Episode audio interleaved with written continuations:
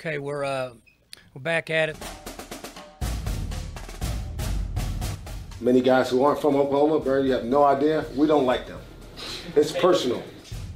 We got a logo too. We've been working on one for 18 years, and, and we want everybody in the country to know, with all due respect, we got a logo too. We have a logo too, and we are back at it. Welcome back to another edition of the Pistols Firing Podcast on what was an absolutely glorious start to 2022. I am Carson Cunningham, joined as always by Colby Powell. Colby, OSU's got a logo too. We've got a logo too. Notre Dame, welcome to big boy football. Welcome once again as Notre Dame. Every time they get put in these bowl games, just because they're Notre Dame, they get their brains beat in. It happened again. This time it was at the hands of Oklahoma State. Biggest comeback in school history. Notre Dame since 2004 was 79 and 0 when leading by at least 21 points at any point in the game. That is now 79 and 1. Congratulations on your green and gold our orange and black is just a little bit brighter on this Monday. And I can't even hate on Notre Dame the way they they kicked OSU pillar to post in the first half. I think you just you got to give it up to Oklahoma State, man. They they really brought it in the second half. Man, that that first half was really ugly. I want to get into the game, kind of how it played out. Um, but first, let's hear from Chris University Spirit, your one-stop cowboy shop. Be sure to shop at chrisuniversityspirit.com go get you some Fiesta Bowl champs t-shirts. I'm sure we've got a logo too. We'll be printed on some shirts in the very near future. So be sure to shop at Chris's University Spirit. What a ride it's been with Chris's this year. And Colby, let's just get into the game, man. I mean, we talked with Caden McFarland leading in. Um, we saw Notre Dame in the first half really kind of take it to Oklahoma State. And to me, the most shocking thing of the entire first half is Notre Dame has Jack Coan, who will not confuse anyone for Patrick Mahomes in terms of throwing the deep ball. He's a dink and dunk quarterback. But Oklahoma State sits back on defense with their three defensive coordinators and essentially get picked apart. Coan throws for over 300 yards in the first half. Just what do you make of the, the first half defensively and the game plan with this new look defense with three apparently three play callers on defense. Yeah, it was wild watching that first half. Oklahoma State playing a lot of off coverage. Notre Dame receivers had a, a, lot of room to work. And Jack Coan was just kind of dinking and dumping the way down the field. And then you decide to dial up the zero blitz. Nobody has the running back in contain. So obviously, Chris Tyree gets the 53 yard touchdown there early on just an easy little flip over the top of the blitzing defensive line from Oklahoma State. But I thought it was really puzzling how much room they were giving Notre Dame. It, just seemed like they weren't, it seemed like they were playing into the strength of their opponent. I mean, Jack Coan from his time back at Wisconsin, and I, I, for some reason I didn't even put two and two together. He was the same guy that used to be the game manager at Wisconsin, and then he became a game manager at Notre Dame. He threw the ball 68 times on Saturday, which is just remarkable. How Oklahoma State forced Notre Dame to abandon the run game because it just wasn't working at all. Kyren Williams doesn't play. I understand that that's part of it. I don't know how big of a difference that would have made because there just weren't any holes there. And I, I don't know. Kyren Williams maybe helps, maybe he doesn't. Um, but I- anyway, Jack Coan throws the ball 68 times. And in the first half, you would have thought that he was Tom Brady, Peyton Manning. He was just taking what the defense gave him, throwing it all over the yard. Um, the first half was definitely a little concerning, Carson. At 28 to 7, I mean, I don't think it's crazy. I think we were all thinking it. We're like, yikes, this is the opposite of what we thought. Going into that game, it's like, hey, this is a great chance to up your brand nationally by beating Notre Dame. At 28 to 7, Carson, I was thinking to myself, I'm like, what's the opposite of making people respect your brand more? Oh, that's right. It's making people bury you for another decade because you got run off the field by a Notre Dame team on national television on New Year's Day. And then halftime happened. And then the third quarter happened, which has been a poison for Oklahoma State all year. And then they just lit the entire world on fire. Carson, I, I'm still in a little bit of disbelief as to how that second half played out. Yeah, I mean, halftime, I was like, I can't believe I picked Oklahoma State. I mean, what, what was I thinking? I mean, Notre Dame's got NFL talent. They couldn't cover Mayer, the tight end that that Caden pointed out so well was baby Gronk, and he he certainly looked like that in the first half. But I kind of thought most of it was Oklahoma State's doing. I mean, This reminded me so much of the first half against Baylor. Remember, uh, what was that backup quarterback's name for Baylor that OSU injured and he wasn't even able to play? Shapen. Shapen was shot putting it five yards, 10 yards max, all the way down the field. And it took Oklahoma State a half to adjust in that in that Big 12 championship game. They pitched a shutout in the second half against Baylor. They essentially pitched a shutout against Notre Dame in the second half, barring that last minute touchdown. And, you know, Coan throws for 342 yards in the first half. His career high was 366. He had four passing touchdowns by halftime, tying a career high for a game. And it, you're right, he is a game manager. And, you know, uh, friend of the show, Brandon Whedon, tweeted during the game get up and challenge them on the perimeter. Too many completions outside. Any quarterback in the country can catch and throw hitches up and down the field, make it tougher on him. Like Brandon can see that watching on television, and I don't know why they did that. And Jim Knowles was that was there for the Baylor game, so you can't all say this is just this is not just you know the absence of Jim Knowles. And again, I, the, the three coordinators weren't they didn't have to answer for this decision. You know, Mike Gundy was asked a little bit about it, and he basically just said we changed things in the second half by basically what Brandon was asking for, taking away some of those short perimeter throws that were an easy five, six yards a pop and so, Colby, I don't know who was calling the plays defensively. I would have liked to have heard whose idea it was to lay off because once they did that and they quit doing that in the second half, it was it was the OSU defense we had seen all year long. But what do you think of the three play caller system after what happened in the first half? And do you think this was a good debut for uh, anyone trying to get the, the full time DC job? I think it was a good debut for whoever was dialing up the uh, the plays in the second half. Uh, I I just it's obviously a weird situation, right? Your defensive coordinator leaves you, and now you've got three guys who are kind of just tag teaming it. All three of them maybe have aspirations to be promoted into that role. It's it's a lot on those guys. It's a lot of pressure to dial up the blitz at the exact right moment, to play coverage at the exact right moment. It's a lot. I mean, whoever called that blitz in the first half where they dumped it over the top to the running back for a 53 yard touchdown, I mean, his stomach must have sunk at that moment because it's like, wow, I guessed wrong. I, have talked about it throughout the season that Jim Knowles, as a defensive coordinator, it's like playing rock, paper, scissors, and you already know what your opponent's going to do. I mean, that was rock, paper, scissors for Tommy Rees. Tommy Rees is like, okay, I think right here they're going to bring an all out blitz. If I can just sneak this running back out, he's going to be wide open. And boom, he went rock, we went paper. No, he went rock, we went scissors. There we go. I forgot how the game's played. He went rock, we went scissors, and that was to the house for Notre Dame. But as unimpressive as the first half was, is as impressive as the second half was. I mean, Notre Dame scores that touchdown late when Oklahoma State's kind of falling back into prevent defense, killing some clock, stuff like that. But aside from that, they were pitching a shutout in the second half, and they needed every bit of it. And I thought the most telling thing for the Oklahoma State defense, and, and it couldn't possibly go any other way. Could it? Spencer fumbles in, a huge moment after probably the best game of his career. And at that moment, I, I'm I'm saying – I'm like, Oklahoma State has to get a stop here and has to win this game. Otherwise, all everyone's going to talk about for nine months is how Spencer Sanders lost the fumble that you couldn't lose. He fumbled in the moment where you can't fumble. But guess what? It was four and out for Notre Dame. They didn't even put any pressure on the Oklahoma State defense. They did not get a single first down. And Carson, I thought that was so emblematic of the way the season transpired for Oklahoma State. Amazing stuff from Spencer all game, but then you make the one crazy mistake that you can't make. And who's there whenever you need him to be there? Malcolm Rodriguez is there, and Devin Harper's there, and Kolby Harvell Peel, and Jabbar Muhammad, who was great on Saturday after we didn't call his name all season, and Jayden Jernigan, who's now headed to Missouri. Wish him the best of luck. Those guys were there. This just it, it, it's a team, Carson. It's a complete team, and every single unit of it was necessary to beat Notre Dame on Saturday. Yeah, I mean, I, obviously, I could not be more impressed with the second half performance from the defense. But you're skipping way too far ahead, man. We're still in the first half here. You're, you're jumping the gun. Know. I know. I maybe it's just me wanting to talk about you're getting the- too fired up. You gotta we gotta address the first half. I know you want to just breeze right on past it, but we gotta talk about it. I gave it like 12 seconds. I thought that was enough. I thought that was you're, satisfactory. You're ready to talk about like the Big 12 standings heading into next year, I feel like. well, oh, you just got a new quarterback, but we'll get to that way later in the show. yeah, exactly.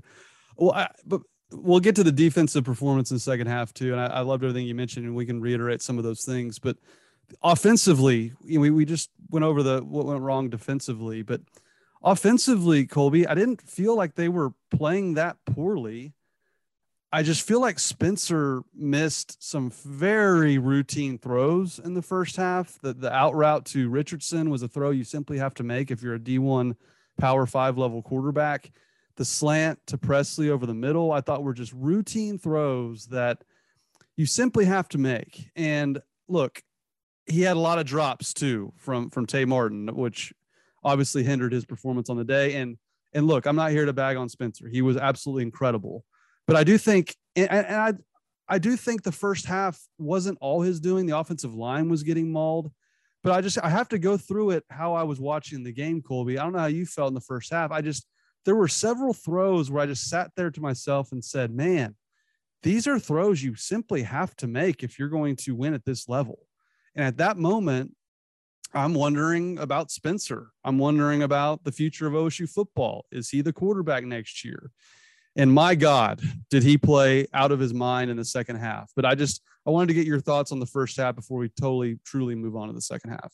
Yeah, I mean, there was an out route to John Paul Richardson where the defense looked like they had just blown an assignment, and Spencer overthrows it, uh, goes over him, and then both of Tay's drops came on back-to-back plays in the first half. Tay had an unbelievable game. He was a monster. He was unguardable. The only times that he was targeted, it felt like that he didn't come down with the ball were his two drops. And they were maybe Spencer's two best throws of the first half, which made it sting that much worse because it's like Notre Dame is scoring and scoring and scoring. And Jack Coan's putting up these first half records at the Fiesta Bowl. And we've got Spencer missing John Paul Richardson, missing Brennan Presley. That throw that you mentioned was like five yards behind him. And, and, then when he does dial up a perfect throw on the deep ball to Tay, he closes his hands too soon. It just bounced off his knuckles into the turf. And then the very next play, it, it was a weird, just Spencer took the snap and kind of floated it toward the sideline. They were just perfectly on the same page in sync. Nobody around Tay Martin. He's going to catch it and fall out of bounds. Just clanks off his hands again on back to back plays. It was wild to watch it, was like everything that could go wrong did go wrong. Your quarterback was missing throws. That's a problem. Your quarterback then makes some throws. Your, your best receiver who's headed to the NFL draft can't bring them in. It was just like one thing after another in the first half. It felt like they were swimming upstream and the current was just too strong. And Carson, I, I really don't know what was said at halftime, but um, I would have loved to have been a, a fly on the wall. And if you could bottle whatever that halftime was, if you could bottle it and break it out whenever you need it, I think that would be really useful to have because that was a second half for the ages from Oklahoma State after seemingly everything went wrong in the first half. Mike Gundy challenged him. He said that he told he told every player in the locker room, if you don't plan on coming out and fighting in the second half, you can stay in the locker room. And he, he challenged them to a fight. And I think the way the first half ended really gave him the opportunity to do that. I mean, they're in it at that point because Colby, how much money would you have lost to me if I had asked you to wager on OSU sitting on the ball, getting the ball back uh, at the end of the first half, that they were just going to sit on the lead and or sit on the the game and run it off tackle, considering they were getting the ball to start the second half. They go four plays, 75 yards, touchdown. That cuts it to a two touchdown deficit. How much money would you have lost in Vegas if you were going to wager on them going down and scoring? Honestly, in a bowl game, not that much. If it was the regular season, I would have lost a good chunk of money. But in the bowl game, I'm thinking they might air it out here. They might try to get after it.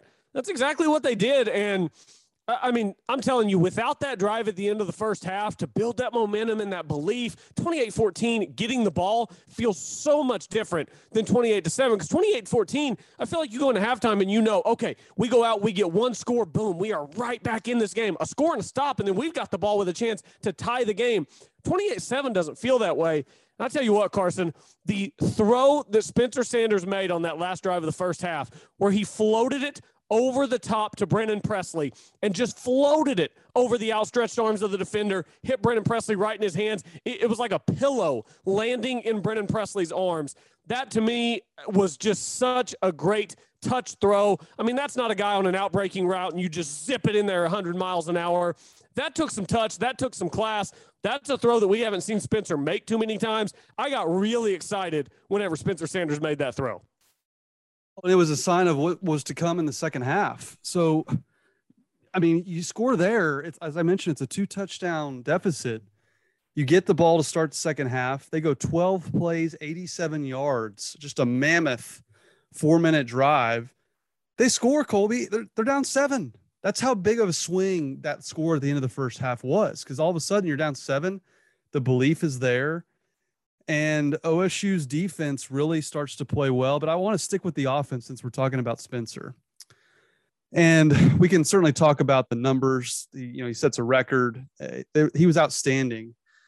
But Colby, watching this second half is everything you and I have been talking about dating back to when Mike Gundy was wearing an OAN shirt.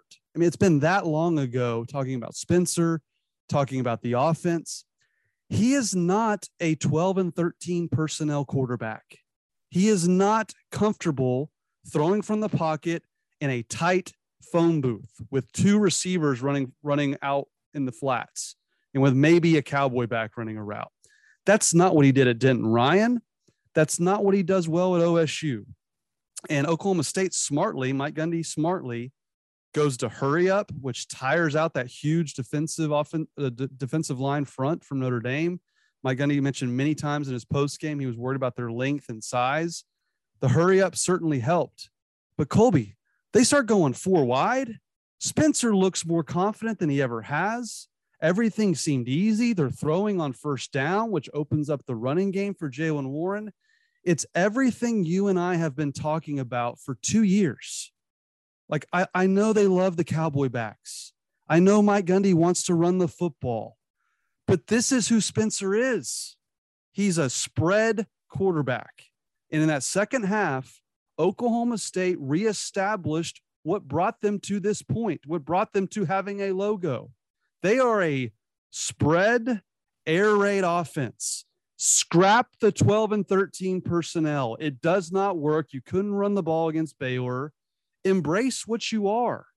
And it's it's almost like Colby, they have to get down to really embrace who they are. And I think that's a huge reason for the, the success we saw from Spencer. He looked comfortable. He was hitting guys in stride.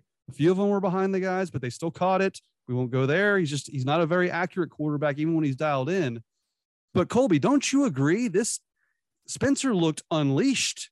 The fact that they were running four and five wide out, wide uh, receiver sets, and they were running you know no huddle spread offense.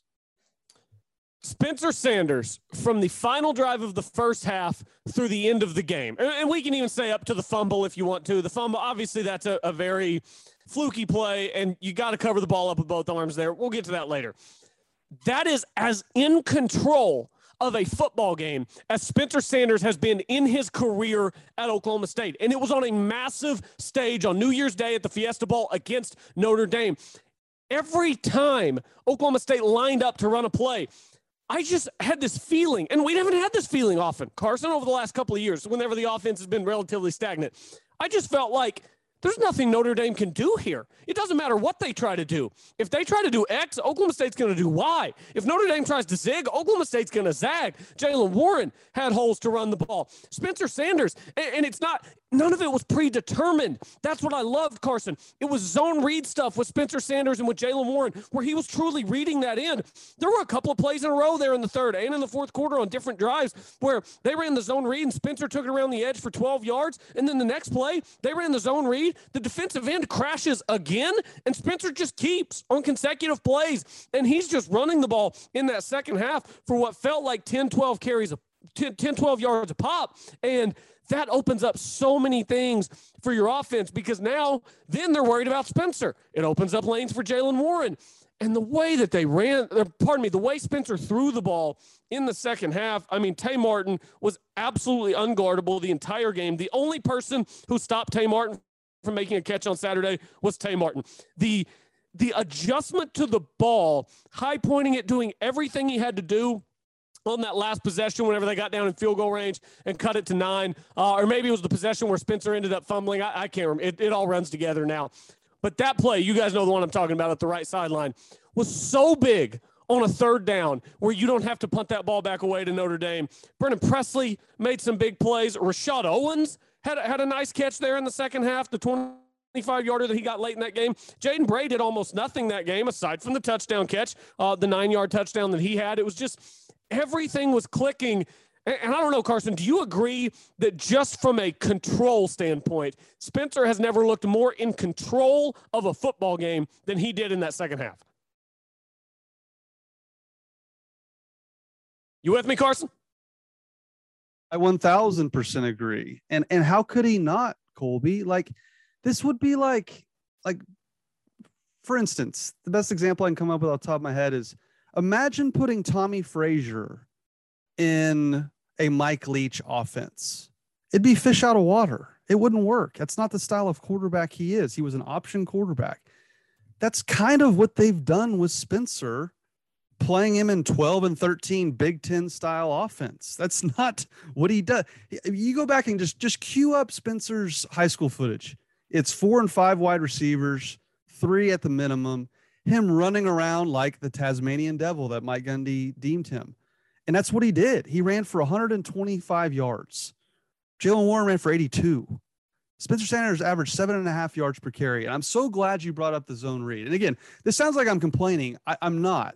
I just hope that they they watch this film and they truly learn from it and embrace who they are on offense. I don't know when Mike Gundy and staff decided to to run the cowboy backs and the 12 and 13 personnel so much. I don't I don't know when this started, but the success of Mike Gundy that he's talked a lot about in the post game that which we're going to get to was built on air raid, throw it all over the field, and with a mobile quarter like quarterback like Spencer, you can add even more dimensions to it. But I'm glad you brought up the zone read. Do you remember when I brought up on the podcast like Vince Young and the Texas offense? Yes. I swear I brought it up. Their base before they did anything, they're in four wide receiver sets most of the time, maybe three with a tight end. No matter what play they're running, Vince Young is turning and, and, and faking a handoff to a running back in the zone read. Whether he's throwing it, whether he's handing it off, whether he's running it himself, they do it every single play. That should happen with Spencer Sanders and Jaylen Warren on the field together, or whoever the running back is next year. That should be their base play, not every down, but the zone. They should run 20 to 25 times just a simple zone read where he reads the defensive end. Because you're right, Colby. Notre Dame kept crashing. Spencer kept faking out them. He kept faking out the camera guy at the Fiesta Bowl, but and therefore th- faking out me in my living room. And he kept turning the corner and gaining huge yardage. So it sounds like I'm complaining. I'm not. I just hope this is a learning curve for the staff that they realize, wow, Spencer looked exactly like how you said, Colby, the most in control we've ever seen because that's what he was. He was absolutely sensational. And you have to give Kasey Dunn credit here. I'm not trying to just crap on him, crap on the staff. That's not what I'm doing. I'm just, we saw what this offense could be all year when they were stuck in the mud most of the year. And you have to give Spencer so much credit, Colby. First half doesn't go his way. He has some crucial drops on two of his best throws. And he plays the best game of his career. I'm willing to say that. 371 through the air, 125 on the ground four touchdowns, no interceptions, Colby. And, and correct me if I'm wrong. I don't feel like he even threw it in harm's way. Was there a batted pass? Was there a pass breakup that you recall where it looked like he was going to throw an interception? Because I don't think so. I don't remember an interceptable ball that Spencer Sanders threw. Now, did he have a couple of misses? Yeah, we already mentioned John Paul Richardson, Brennan Presley in the first half. He had a couple of misses, but – I don't remember him throwing it into harm's way and me thinking zero wow. pass breakups, by the way, zero pass breakups from Notre Dame. Yeah, makes sense, and, and, that sounds about right. And I'm glad that you mentioned Kasey Dunn because Carson, when the game was over Saturday, I thought to myself, and I actually might have said it out loud with the crew I was watching the game with. I'm like, you know, after such a season of mixed reactions, mixed emotions, mixed everything with Kasey Dunn, I came away from that game saying Saturday saying I want that guy back. I want that guy back because I'm hoping that Saturday clicked for him the way it clicked for all of us, the way it clicked for the fan base that, like, oh my God, that's it. That's what we've been looking for. That's the offense. That is Spencer at his best. And I'm, I'm at the point now where I'm like, give me back Kasey Dunn, but bring me second half Fiesta Bowl Kasey Dunn because that guy was dialing up all the right stuff and had Notre Dame totally guessing, Carson did and it was a thing of beauty i just i do wonder if this will continue next year are they going to just continue to fall in love with the cowboy back 12, 13 personnel, phone booth, phone booth formations. That that remains to be seen. But Spencer was incredible. Uh, Tay Martin again. Tay Martin and Jaylen Warren. Find me two more impactful transfers in the entire country. Tay Martin again, just sensational. Uh, he had the he had the just the brutal drops. He makes the he makes the impossible look easy and he makes the easy look hard. but he had 10 catches, 100 yards, and three touchdowns. Brennan Presley, who you and I have just been begging for basically since he got on campus to get the football, he had 10 catches, 137 yards. And it just it was a masterclass in the second half on offense. They they really they really had their way, Colby. And before we shift to defense, and again, I, I, I can have nice things. I can be happy it just you look back, Colby, the two fumbles. If they don't fumble those, like they run Notre Dame off the field and get even more national credibility. Whereas I think a lot of people now are, oh, Notre Dame just blew it, just choked it off. But man, Presley fumbles going into the end zone. The Spencer fumble you mentioned, which was a legit fumble. I mean, they, they had to settle for nine points despite their those three drives starting well inside Notre Dame's uh, 20 yard line, I believe. I'll, I'll, look it up as we talk, but they they really could have. This is how dominant they were, Colby. They they could have won this game by a, a healthy margin, double digits, and and a healthy double digit at that. Yeah, Oklahoma State was behind 28 7 at one point in this game. And we're looking at a scenario where minus two fluky fumbles inside Notre Dame's 10 yard line.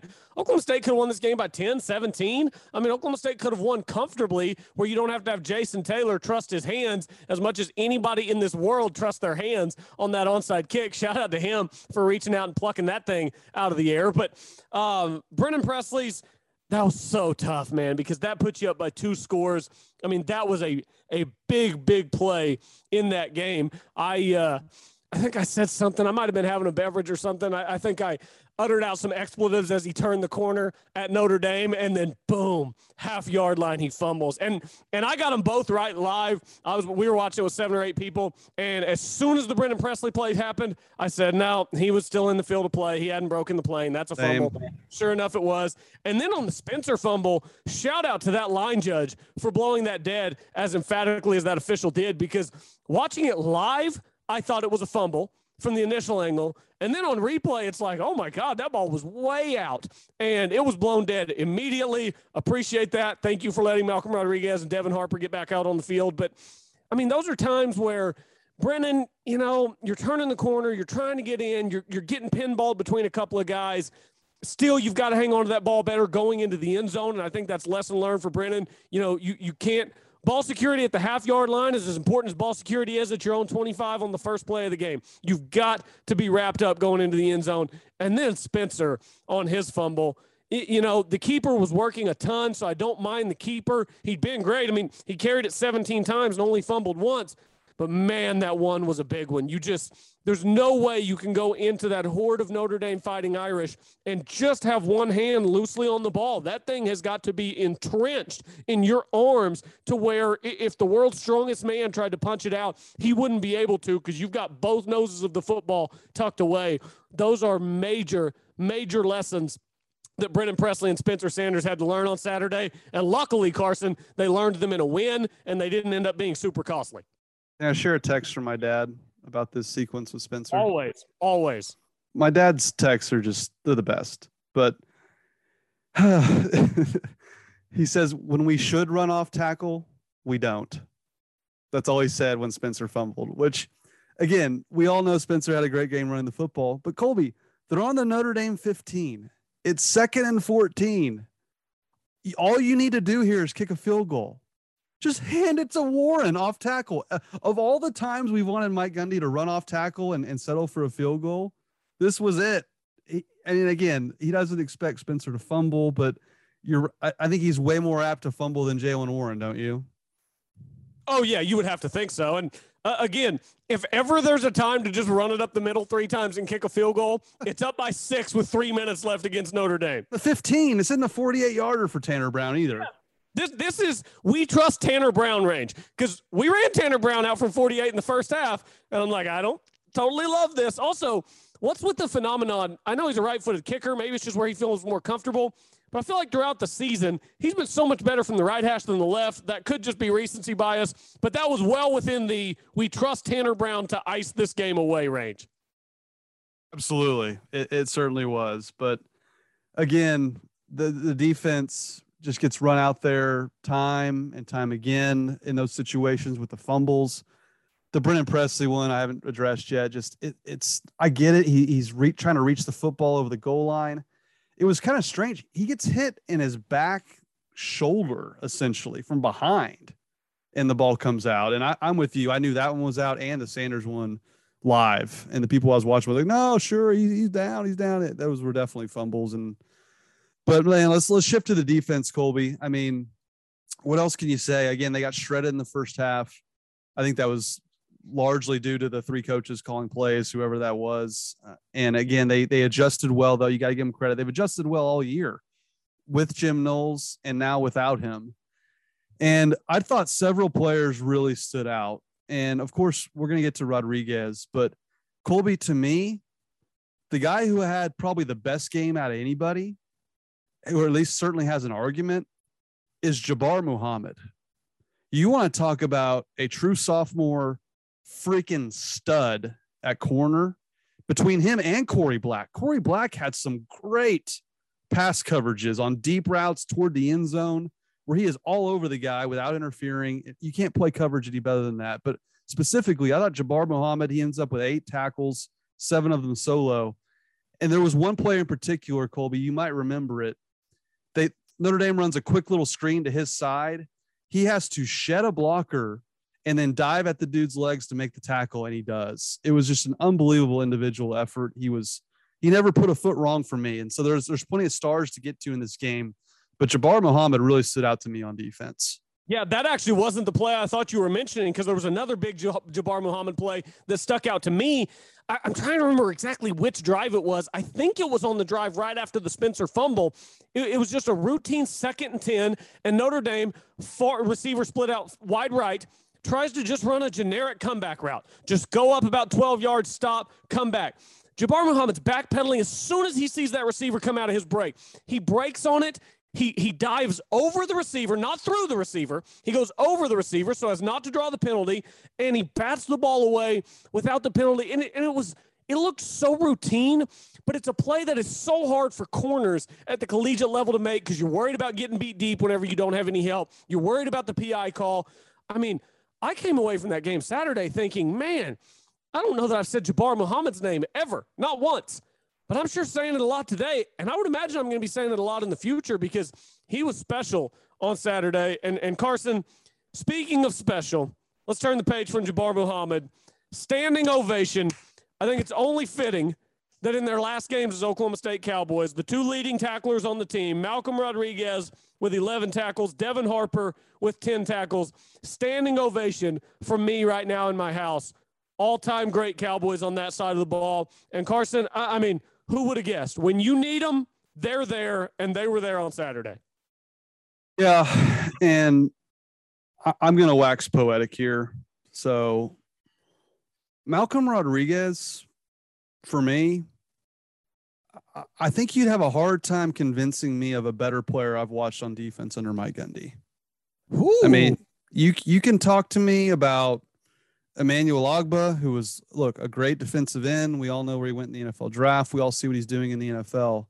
But as a strictly college football player, you're gonna have to you're gonna have to convince like because this guy should absolutely have won the the Butkus Award. It's an absolute crime. He wasn't even a finalist. It's an absolute joke. He didn't win the thing. I mean, find me a better player on the defensive side of the football in the country, regardless of position, than Malcolm Rodriguez. He's everywhere. He doesn't miss a tackle. He's tougher than just about everyone on the field. He takes on guys twice his size half the time and, and puts them on their butt. The the interception, he really lured Jack Coan into it. And that's something we've seen all year from Jim Knowles' style of defense. He kind of he he saw what Coan wanted to do. He baited him into it and picks off the pass and, and culminates really just an unbelievable career. And look, he's not going to have the individual career accolades uh, of a you know a Leslie O'Neal, those types. but I've watched a lot of Oklahoma State football over my over my life, and I've watched every game under Mike Gundy in his tenure. And I thought the Notre Dame game kind of solidified the case for Malcolm Rodriguez as as perhaps the best player to play under Mike Gundy on defense. Maybe I'm maybe I'm a prisoner of the moment, like Gundy is calling this the best win of all time.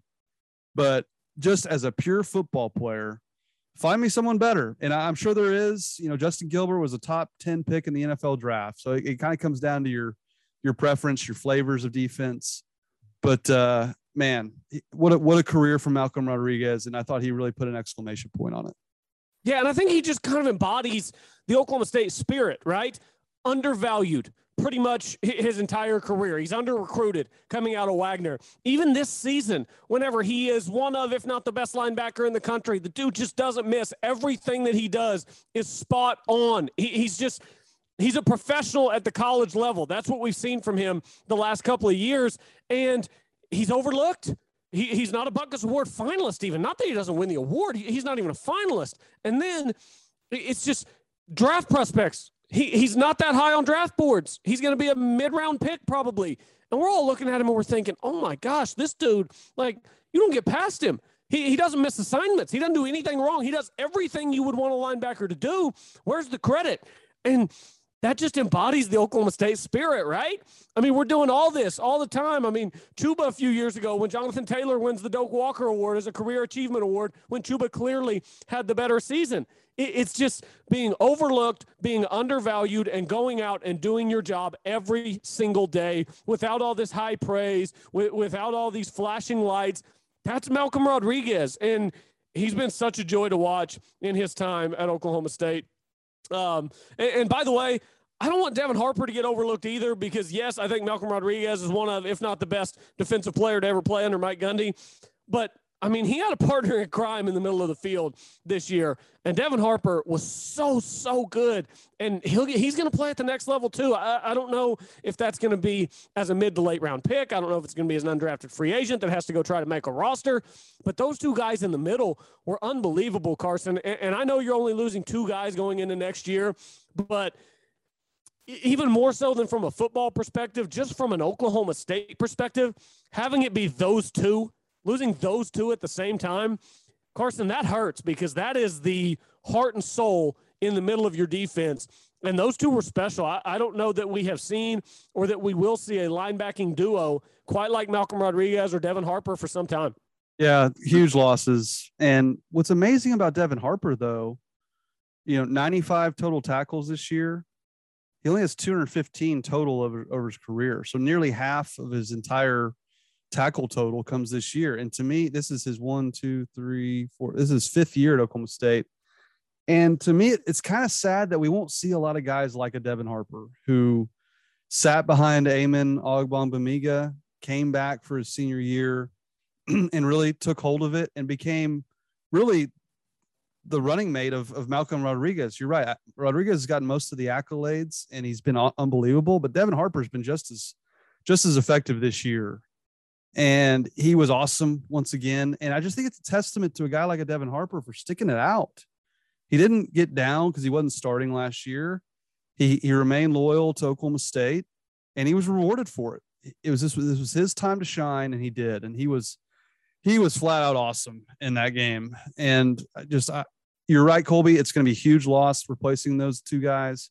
I mentioned Korie Black and, and Jabbar Muhammad. I think the cornerback spot is in great shape. Uh, two more guys I want to hit on. First, uh, I want to talk about Brock Martin, but first, let's talk about Christian Holmes. I mentioned how great Muhammad was.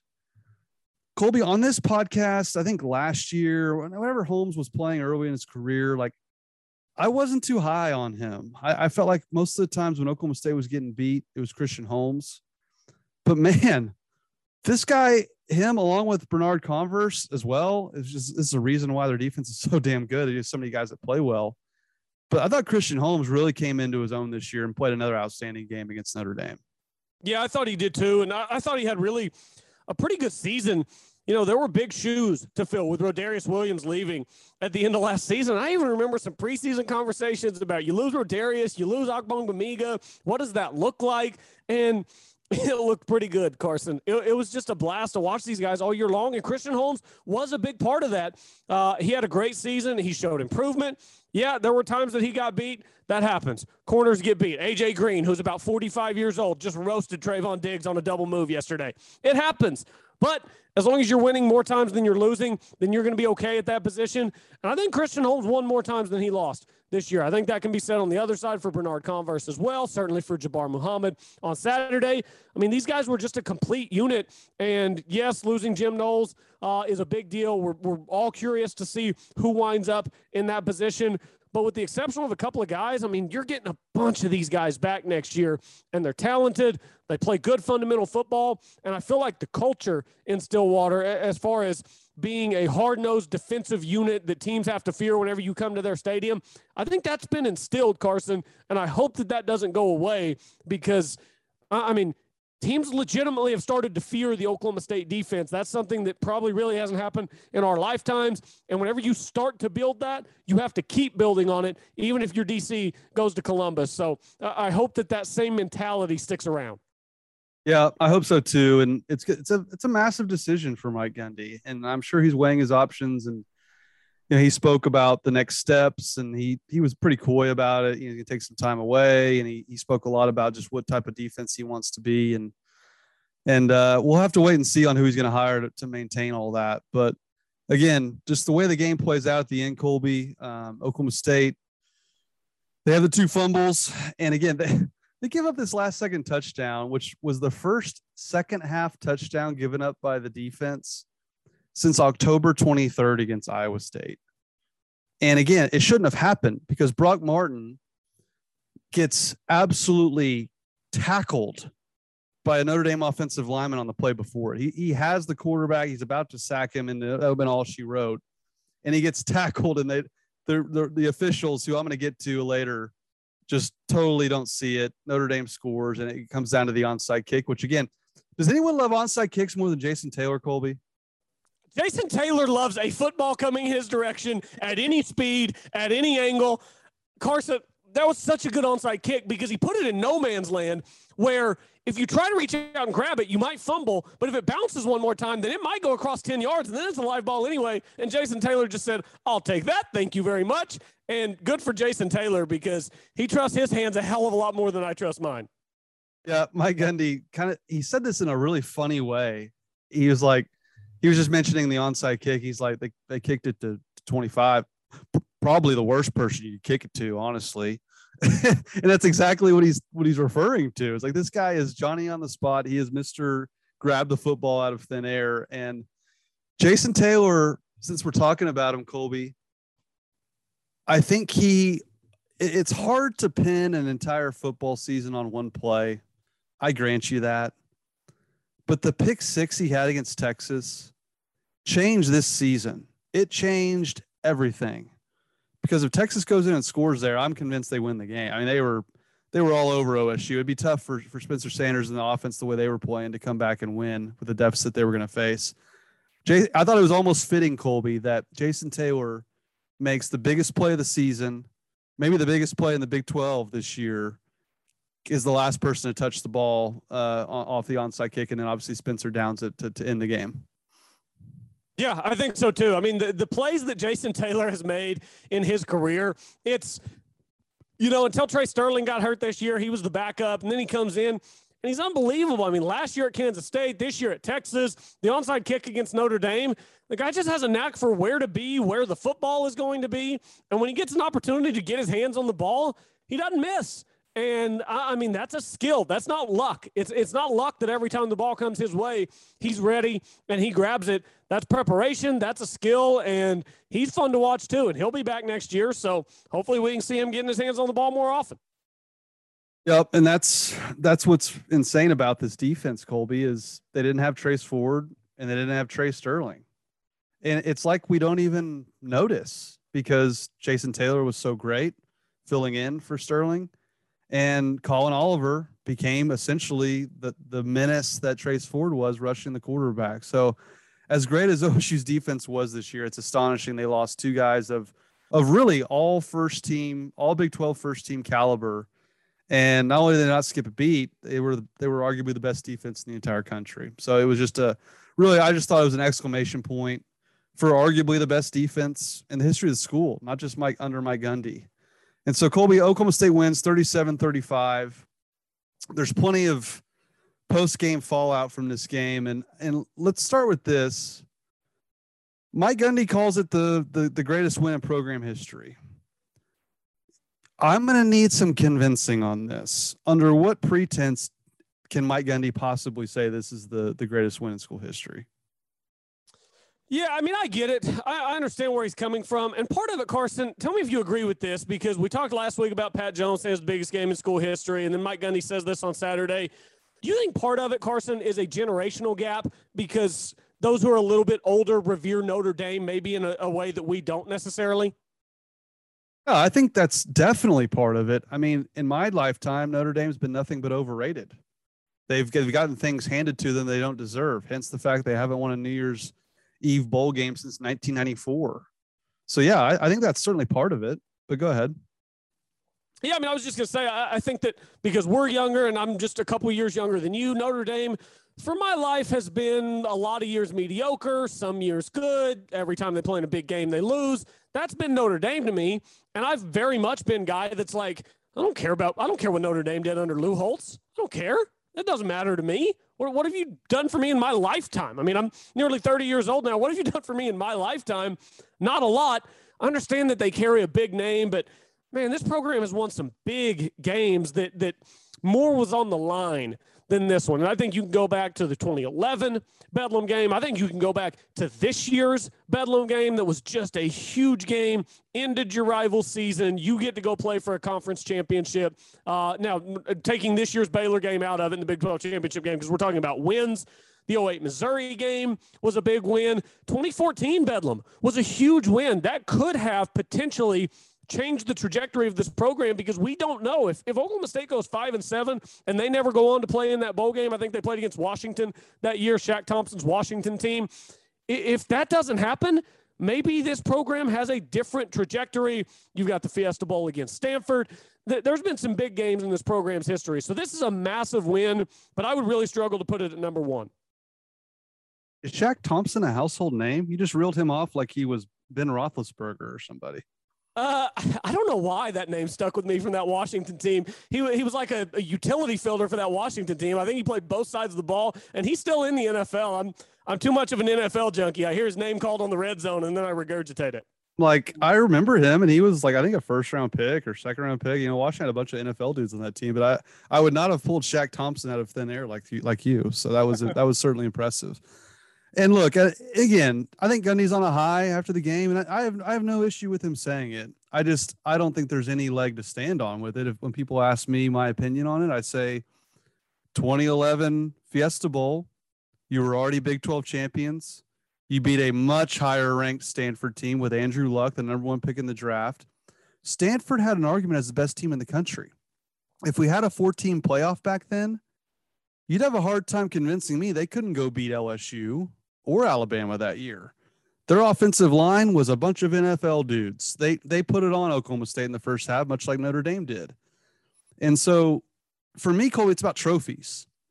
I think the 2011 Bedlam game is bigger than this because you you literally won the Big 12 trophy, something you never had before. I think uh, I certainly think the Fiesta Bowl, which I just mentioned, is bigger and that's before I even go back to the the 70s and 80s, which I'm not going to do. I just, again, it's a great win. I mean, Notre Dame, you needed this for national respectability, for national recognition, and I get the old timers and current timers. Really, Notre Dame's a legitimate team. They're a legitimate program. Brian Kelly, as we talked about with Caden, has built Notre Dame back from a team that was in bowl games they didn't belong in to legitimate playoff teams and fringe playoff teams. I mean, they they play a legitimate schedule most years. This year, USC's down, things of that nature out of their control. They did play Cincinnati, who made the playoff, but I can't I cannot remotely put this as the number one win of of all time. And, I, I get it; it's a great comeback. It's the largest comeback in school history. You can certainly put it up there, but I just I disagree. Let's move on to Mike Gundy with the the logo talk afterwards. You heard it on the intro. And I don't know how you felt about it, Colby, but I just feel like Mike's been talking a lot differently this year and certainly after the game than we've heard in a long time. And I famously, through two games, was questioning if Mike Gundy was the guy to lead Oklahoma State football anymore. I thought that was a legitimate question to bring up. He'd only won about 64% of his games the last four years. The program to me seemed like it wasn't on an upward trajectory. And part of the reason I felt that way is I want what's best for Oklahoma State. I want Mike Gundy to go get big fish in recruiting. I want him to talk big.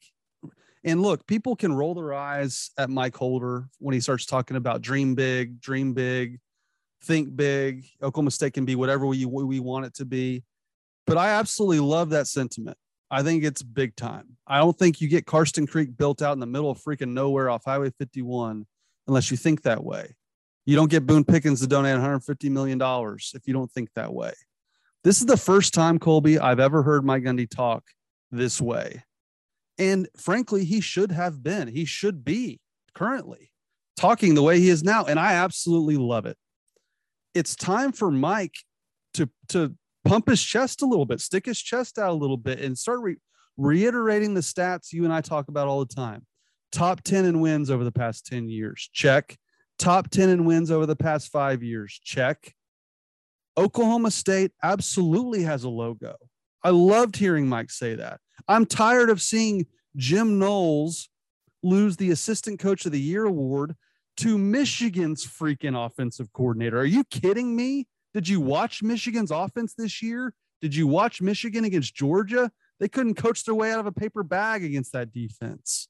So the more Mike Gundy talks about it and puts it in people's faces, like the Dennis Dodds of the world, these national hoity-toity writers that just thumb their nose at Oklahoma State, the better.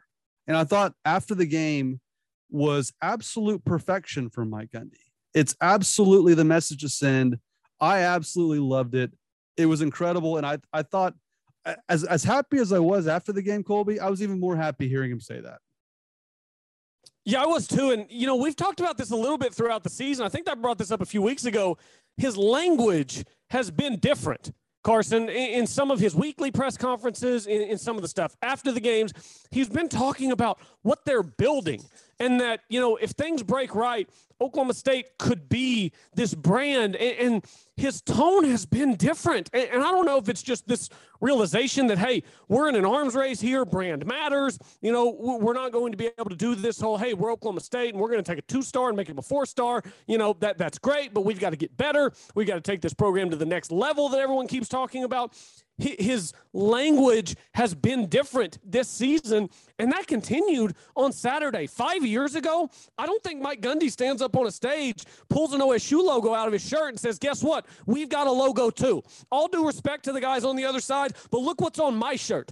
Look what's on my shirt because that's something, and this was all what was implied. What he was saying was pretty much look, I know that y'all don't ever want to give any respect to this logo on my shirt, but what we've built over the last 17 years at Oklahoma State is pretty damn special. And it's something that a lot of programs in this country have not experienced. Oklahoma State has won double digit games seven of the last 12 seasons. Oklahoma State has been to big time bowl games, not nearly often enough, but when they get there, they win those big time bowl games. They beat Andrew Luck in the Fiesta Bowl, they beat Notre Dame in the Fiesta Bowl. Oklahoma State has built a brand and it's built a logo, but not enough people nationally know about it. And Mike Gundy finally, it, it seems like for the first time, is out there telling people. You know, people aren't going to seek that information on their own, Carson. You're going to have to go out and you're going to have to shove your logo down their their throat for years until finally they wake up one day and they're like, you know what?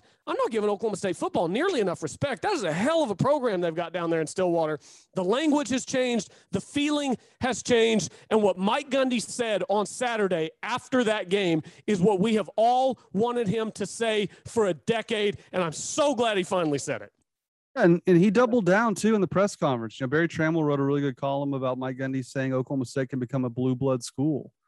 And before people scoff at that, he can say it, you can just look at the numbers. Mike Gundy quote, but I think we can legitimately say we've had 17 years now of consistent winning at a high level against good teams and achieved to a certain extent more than what some blue blood schools have over the last 10 years, which is absolutely true. They've won more games than big bad USC, who just got Lincoln Riley. They've won more games than a lot of blue blood type programs. And I'm glad he's finally saying like this needs to be brought to attention because when you're second in wins in a Power Five conference like the Big 12, which don't even get me started on how shitty the Big 10 is, or the Pac 12 for that matter, which is even worse. Oh, and five, another oh offer in bowl games, that joke of a conference they have. The ACC, which is a pillow fight and a half. The fact that Oklahoma State's number two in wins over, over the last 10 years in the Big 12, it, I mean, the term blue blood gets thrown around. You can debate it, whatever. I really don't care about that. What I care about is OSU getting the respect they deserve. And it appears to me, Colby, Mike Gundy is on a mission to get that respect. So I, I'm with you, man. I, I absolutely loved it. Yeah, I did too. I loved it. I loved the language all season.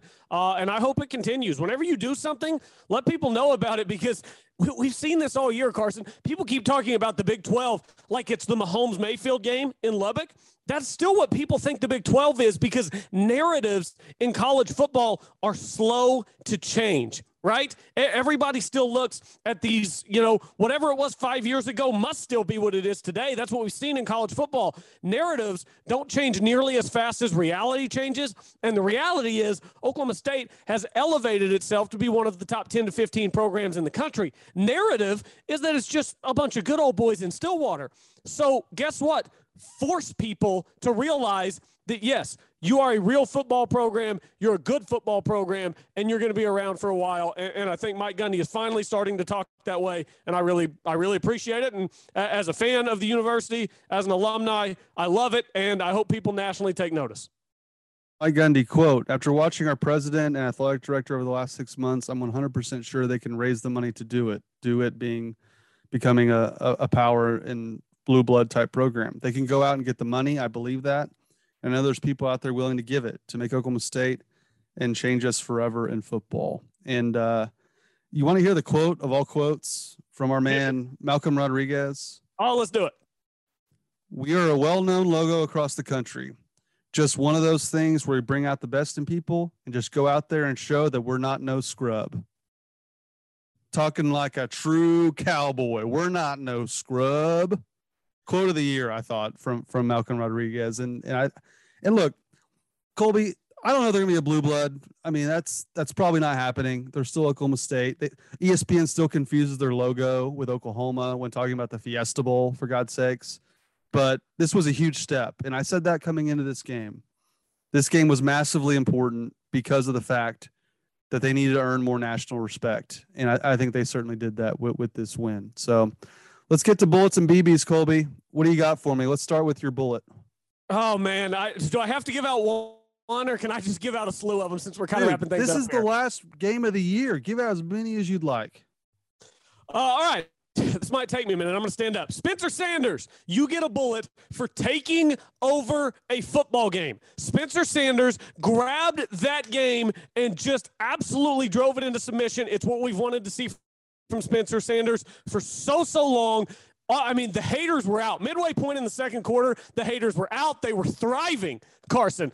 And then Spencer Sanders grabbed that game by the horns and took it over you get a bullet. Uh, going off top of my head here, Kasey Dunn, you get a bullet because you called that game. Defense, second half, you get a bullet. Malcolm Rodriguez, Devin Harper, Jabbar Muhammad gets a bullet. That's that's a name most people had never said, never heard of. He goes out, he plays a big time game on Saturday. So many things went well on Saturday. Mike Gundy, you get a bullet for what you did throughout the season. Jim Knowles, you get a bullet for your time in Oklahoma State. I, I feel like I'm eulogizing this 2021 2022 Oklahoma State team. It, it's just just I want to give out so many more. 20 catches combined between Brennan Presley and Tay Martin on Saturday. There just aren't enough to go around, Carson. A special, special season and a special game to close that season out on Saturday. So a big shout out to all the guys who had a hand in it.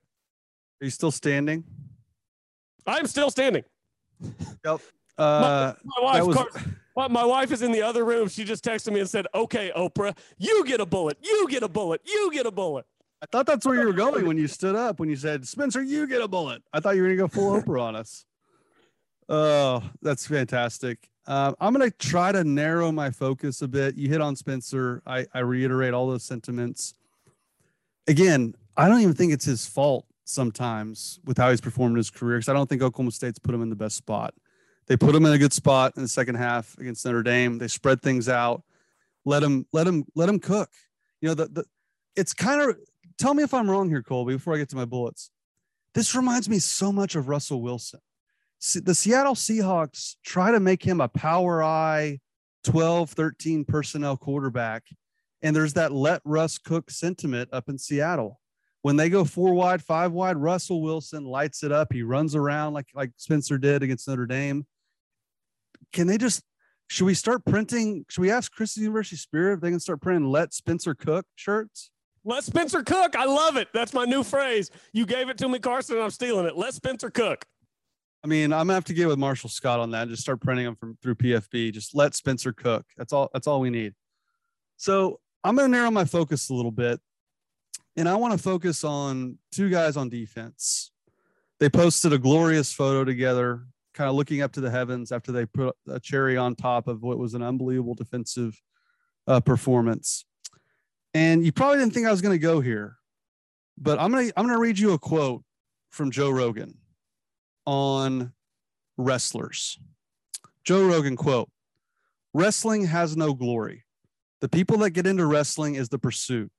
It's not like a Bentley, a mansion, watches and rings and all that bullshit. The glory is in victory, the pursuit. It's the victory in the most difficult of circumstances, which is amateur, high level, world class wrestling. It's so hard there's a mindset they have, and it's so interesting to be around them. They're calm. They have the mindset that very few people outside of wrestling ever reach. And that's what I found myself thinking to myself was that quote from Joe Rogan. It's a it's a really long quote. You go watch the video of it on, on YouTube, and it's fantastic. Just it's called the mental toughness of wrestlers from Joe Rogan. And of course, I'm talking about Brock Martin, a three-time state champion in Oklahoma as a wrestler, I'm talking about Mal- Malcolm Rodriguez, who was 30 and three as a wrestler in the state of Oklahoma. And unless you've been in that world, you have no idea what those guys put themselves through. I grew up with two wrestlers at Edmond Memorial High School. Johnny Hendricks was on our wrestling team. My two best friends wrestled with Johnny. I knew Johnny.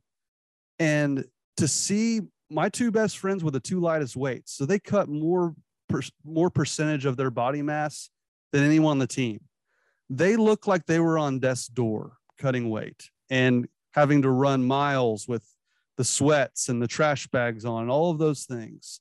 And I found myself thinking of that, watching Brock Martin make a sack from his backside. Just very few people are built like wrestlers. And I think that totally serves Brock Martin and Malcolm Rodriguez and really makes them into the football players they are. Unless you've been in that world, you have no idea what those guys put themselves through. And I just thought watching both of those guys play their tails off, have the careers that they've had to this point, was a testament to the, the mindset of a wrestler. Because it doesn't get talked about a lot. It doesn't get the, the TV coverage. We talk a lot about it as Oklahoma State people because we're great at wrestling. But man, Brock Martin making that sack from his backside. Malcolm, Malcolm Rodriguez being tougher than everyone on the field. Like it was so fun to watch Malcolm Rodriguez like get into it with dudes that they thought they wanted that smoke and he'd always put them on their butt.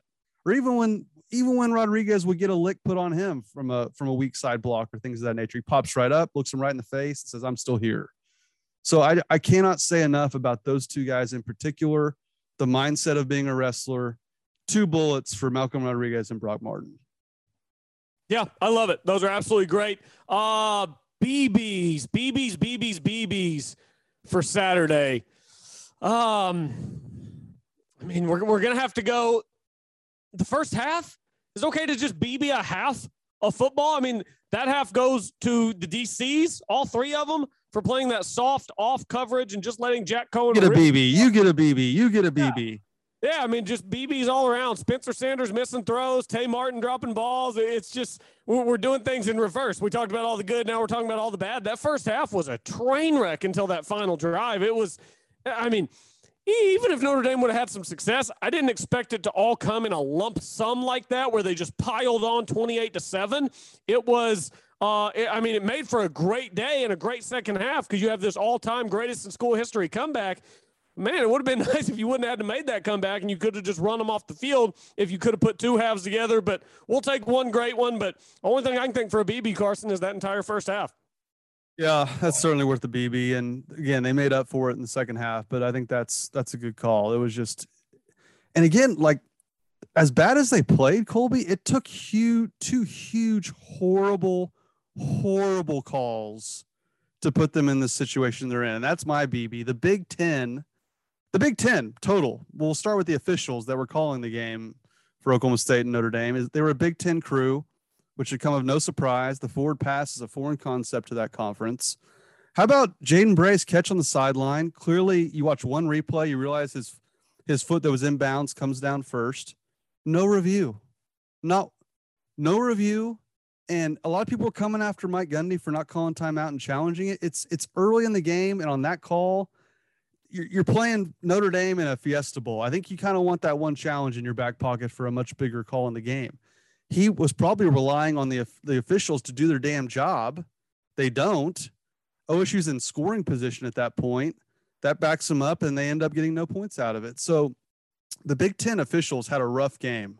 They were absolutely brutal. And I even joked on Twitter, Colby, I can't wait until the second half when a meaningless five yard catch is reviewed. First third down pass of the second half from Spencer Sanders to Brennan Presley gets reviewed. It's upheld. He did catch it that wasn't meaningless because they went down and scored on the first possession of the second half. So it wasn't entirely meaningless. But this is what I hate about college football replay. It's too ambiguous. Everyone just kind of stands around and waits for this this mystical replay guy to buzz down. And if he doesn't buzz down, you're totally screwed. It needs to be like the NFL. Give the coaches the challenge flag. If they want to challenge it, great. And if they get it right, they get that challenge back. If they don't want to challenge it, we're going with the play, the call in the field, and we're moving on. And just the, the ambiguity of that, Colby, is just asinine to me. Oh, it's crazy. I couldn't believe that that wasn't reviewed. I, I was yelling about it. I was over at a friend's house and, and I'm like, we're, we're, we're, not reviewing this. What are we doing? What are we doing? And then they, they're, they're lining up to run a play. And I'm like, they're not lining up to run a play. What are they doing? And I'm trying to figure out what's happening here. I'm like, how is nobody seeing this obvious reception that they're not even going to review? It was dumbfounding to say the least. And uh, again, because you come back, because you win the game, you, you don't remember things like that as much. To be honest with you, I'd forgotten about it until you brought it up. But I was sure fired up Saturday at about one o'clock our time. It, it was a disastrous call. And like you said, they stopped the game to review everything. They'll just re- they'll review anything just to review it. And then we've got a 25 ish yard catch that we don't review that takes points off the board. It's just, it's really unbelievable how they decide what gets reviewed and what doesn't, and how that comes up in the doesn't category when it's a clear catch makes no sense to me. Done with the Big Ten refs. You know what the second call I'm referring to is that they just totally botched. Mike Gundy was losing his mind on the sideline. Oh, I remember Gundy losing his mind. As soon as you say it, it's going to come to me. Fire away foul, low hit on the quarterback. Oh, oh, Carson. Are you kidding me? Like, are, are, are we joking? Like, this is that's that was the most routine kind of shove the quarterback down to the ground as he's throwing it play I've ever seen. And they call a low hit on the he first of all, he doesn't even hit him in the legs, he hits him in like the hip.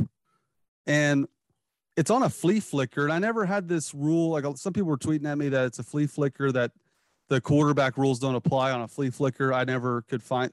There's no ruling on that on on the Google machine that I could find. But just who cares about that? It wasn't a low hit. It wasn't even a late hit.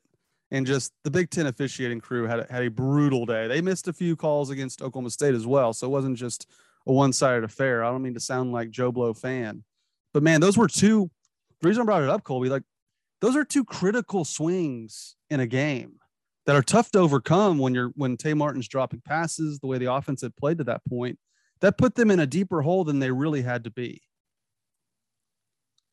Oh, it definitely did, and, and it's the inconsistency of it, right? I mean, Spencer takes a hit kind of like that, gets up a little slow. Obviously, it didn't affect him because he just kept running and zigging and zagging all throughout the Notre Dame defense.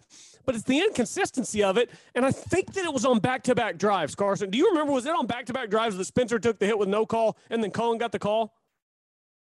Say that again. Do you remember if it was on back to back drives that Spencer took a very similar hit and got no call and then Coan got the call? Was that back to back drives? I think it was. A lot of people were tweeting at me about it. Yeah. Yeah, because it just felt like those two things happened so close together. And on one side, we're just standing watching like we bought tickets. And then on the other side, we've got laundry coming out all over the place. It's like, I understand officiating is hard. Look, I, I umpired baseball at the youth level for a few years. And even then, you miss calls, people get mad, they freak out. But this is the Fiesta Bowl. This is a huge stage with millions of people watching. And we've got guys who are highly qualified out here to do this, and they're just missing obvious ones. So it's just it's the obvious ones that you have to get right, Carson. Um, I think we even talked about there. I mean, there were some calls throughout the season that it's like, yeah, you know, that one could have gone either way. I, th- I, think at the end of the uh, Baylor game in the Big 12 championship, we had one of those where we're like, yeah, that could go either way. The horse collar on Dezmon Jackson, that's not one that you're going to get in the moment. Didn't didn't grab it a ton, whatever. Those are the ones that get missed. It's the obvious ones that we complain about, Carson, and it's the obvious ones that hopefully we'll, see better of in the future because complaining about officiating has increased. Uh, I think with more slow mo and more replay, we've realized that no, officials aren't perfect. They get it wrong a lot of the time. Get the difficult ones wrong. We get that. You're human beings. Get the obvious ones right, Carson. That's all we ask. And what's what's crazy about it, as I'm railing on this terrible, terrible Big Ten officiating crew, I thought they did do a good job of letting our our corners and and both secondaries be physical and play football. Because you watch that in the SEC, I feel like the SEC lets their DBs play a lot more. I did think they did a good job of that. So I can't crap on them totally, even though they were absolutely atrocious, if that makes sense.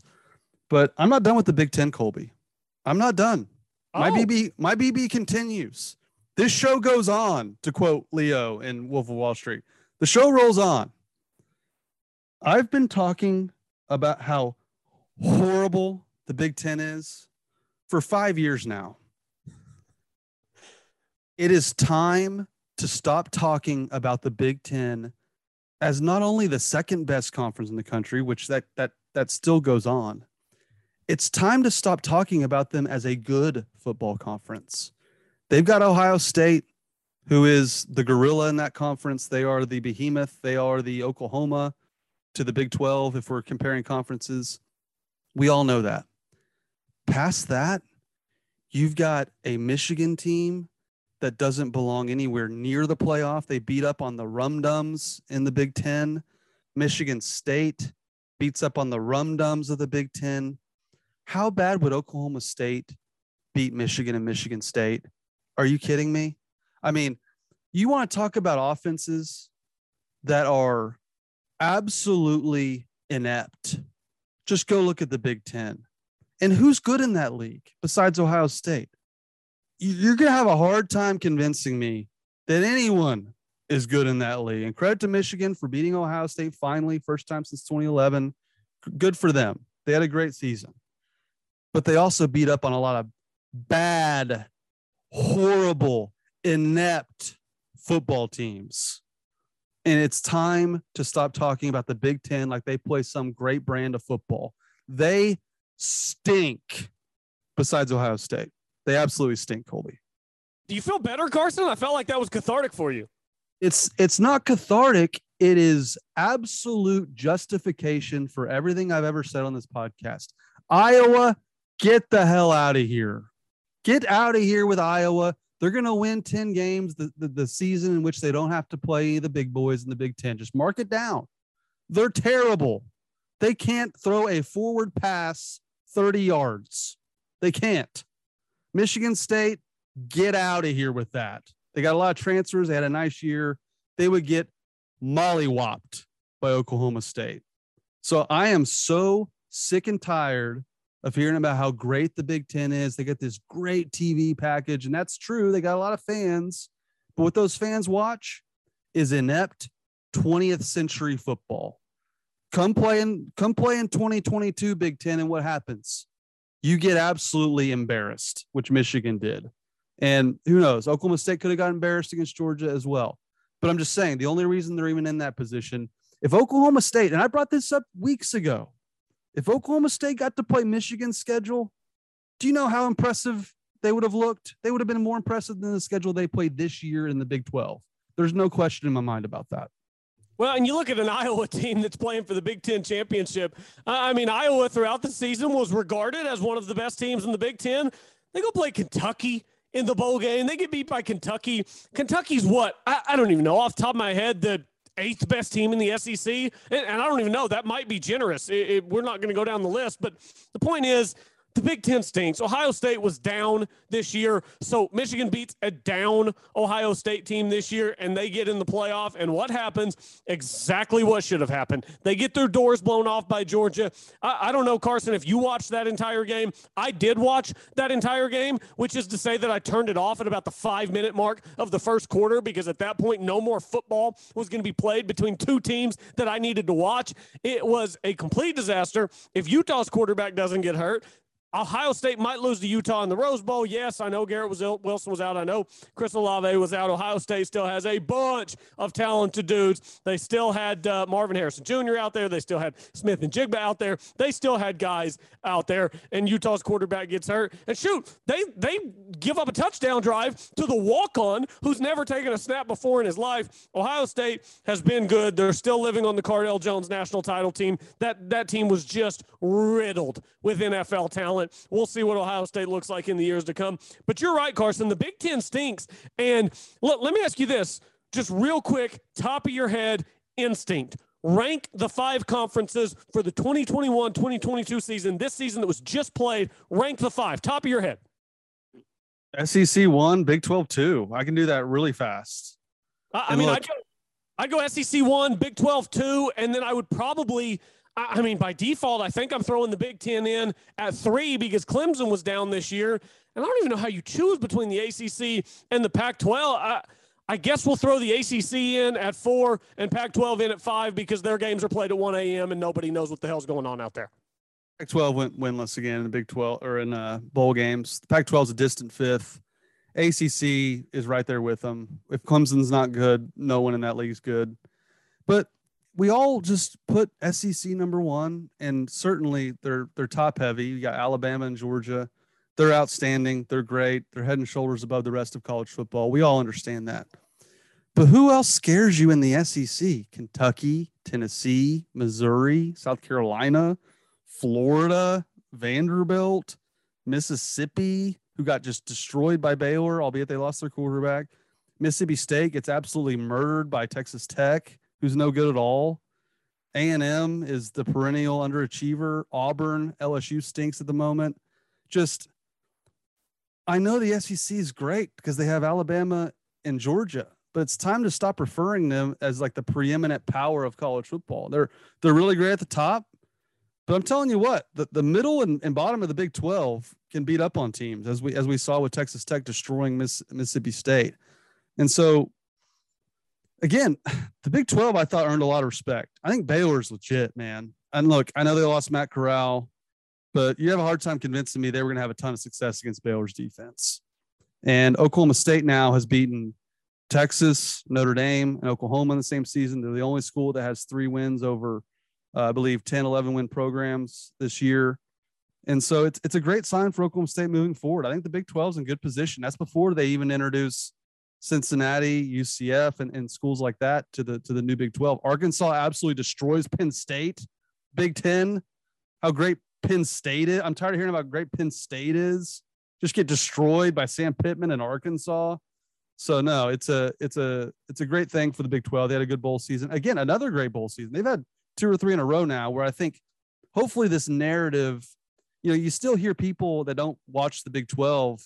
They talk about the Big 12 like it's 2010 that it's all offense, no defense. You look what Oklahoma State did this year. You look what Baylor did this year. Hopefully, people like Joey Galloway and company, Jim Mora, wherever the hell that guy is, they they tackle in the in the Big Ten. They tackle in the SEC. They don't tackle in the Big Twelve. Hopefully, that moron's paying attention because the Big Twelve has changed and they play big time defense and they play big time football. So hopefully, they earn some respect. Yeah, and again, it's narrative versus reality because the reality changes much quicker in college football than the narrative. So uh, keep that in mind whenever you hear people talking. You, you know, watch the games, go in, look at the records, look at the numbers, because narrative in college football more so than any other sport. NFL has 32 teams. They, they all play each other. They go to the playoffs, single elimination. You win the Super Bowl. So we all kind of know what's going on. I mean, there's hundred and some teams playing college football. It's just not possible to watch it all and keep up with it all as in detail as we do, like with the Big 12 and with Oklahoma State. So narratives can be dangerous in college football. So make sure that you're not just falling prisoner to the narrative uh, that that likely has existed much longer than the reality. Yep, I'm with you. Let's get to the Chris's University Spirit uniform review brought to you by Chris's University Spirit, your one stop cowboy shop. Be sure to shop at chrisuniversityspirit.com. Colby, it's hard to imagine a better uniform game than this one. I've never been a big Notre Dame fan. The Golden Domers, you can you can say if if if they don't meet your preferences for uniforms, that's fine.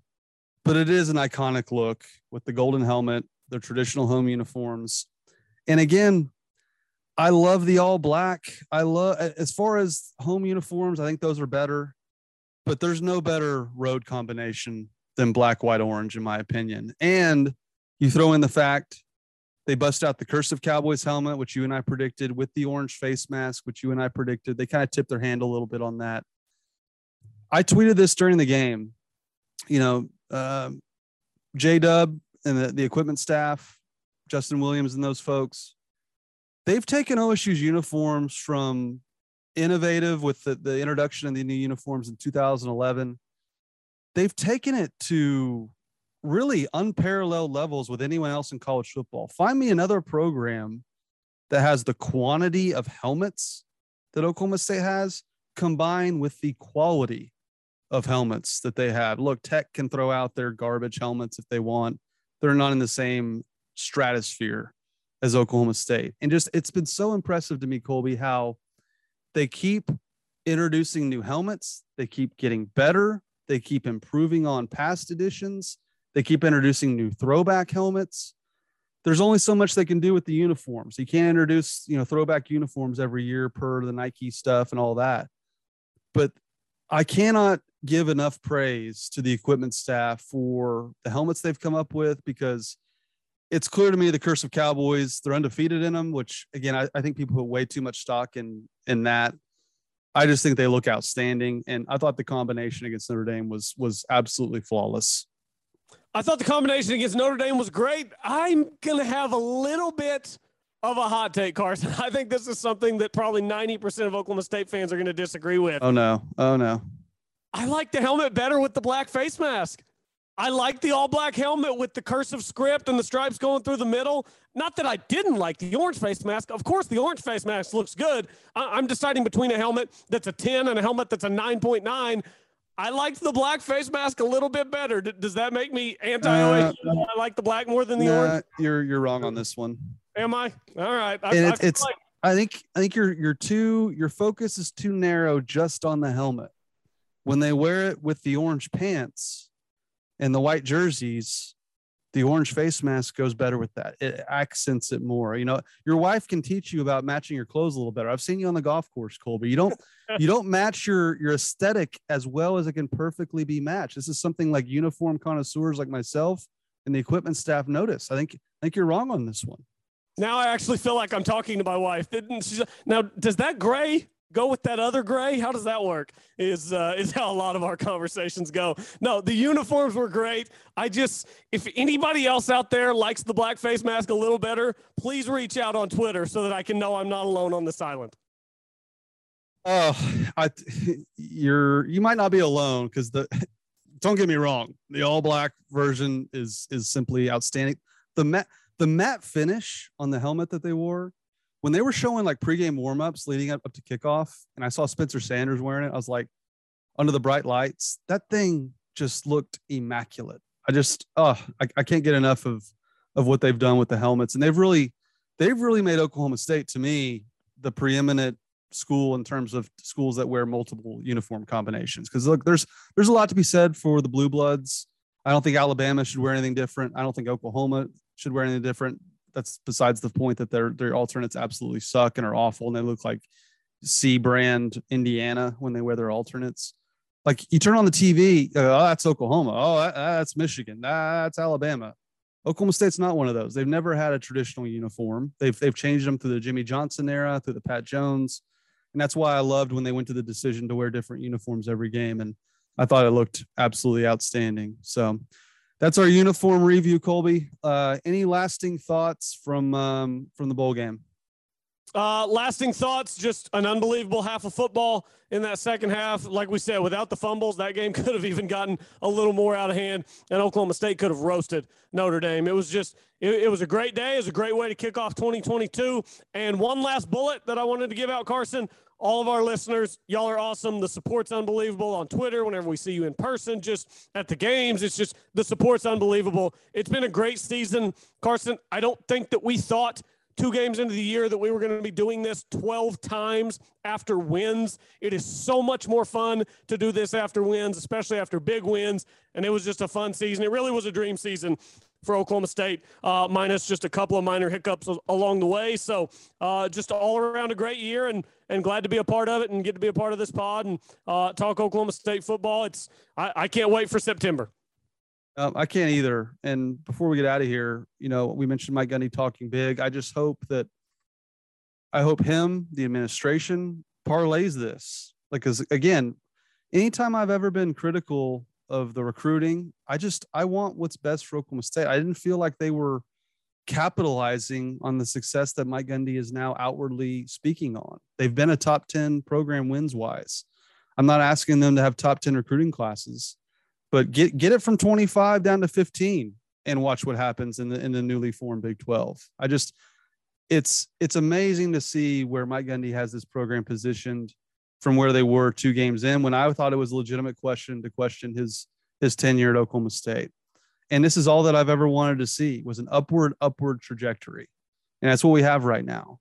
And so my last question before we get out of here and we'll we'll talk about Jaden Jernigan in the portal on the next show and and where Oklahoma State, you know, is going from here. But just, I guess my last question is, is that Colby, with Caleb Williams announcing he's entering the portal, with Oklahoma getting Dillon Gabriel, who was transferring from UCF to UCLA, now he's going to Oklahoma. Is Oklahoma State the favorite to win the Big 12 next year? Mario Williams also in the portal, reportedly, for Oklahoma. Yeah, I mean, I, I don't think it'll be that way as far as a Vegas favorite goes, but Vegas tries to get money on all sides, and Vegas very much names matter, logos matter, narrative matters in Vegas. For us talking about who's going to win the Big 12 next year, we'll see who the defensive coordinator is, we'll see who comes back and who doesn't. But yeah, I think there's a good chance Oklahoma State, we do make them the favorite next year to win the conference. Oklahoma's lost a lot of guys. They're still losing some guys. Yes, Dillon Gabriel is a really good get in the transfer portal. He's probably I mean, he's not a Caleb Williams. You know, he was transferring from UCF to UCLA. That's a different level of football than Oklahoma. So we'll see what he looks like next year at OU. I do think Venables and his staff are doing a great job getting guys in and getting ready for next year. But I mean, after what you saw from that offense, the defense, uh, yeah, I think Oklahoma State, there's a good chance we make them the favorite to win the Big 12 next season. Well, they got holes to fill. I mean, they're they're losing some key guys, are Oklahoma State, but we'll we'll definitely break that down and and as the, the, the pods continue moving into the off season. But again, unbelievable year. We're going to put out uh, a call for Twitter questions on our next show later in the week. And again, I want to reiterate what Colby said. Our, our listeners are, are outstanding. I love all the feedback we get when we're out in the public and it, even on Twitter. It seems like every time we post one, someone tweets at us that they listen to every show. And that, that means the world to me. And I know it means the world to Colby as well. And so we just want to, want to thank you guys as we move into 2022, Colby, Oklahoma State, Fiesta Bowl champs. We've got a logo too. Oklahoma State has a logo, Colby. I'll leave it at that, and uh, we'll talk to you next week. Fiesta Bowl champs, we've got a logo too. Go Pokes.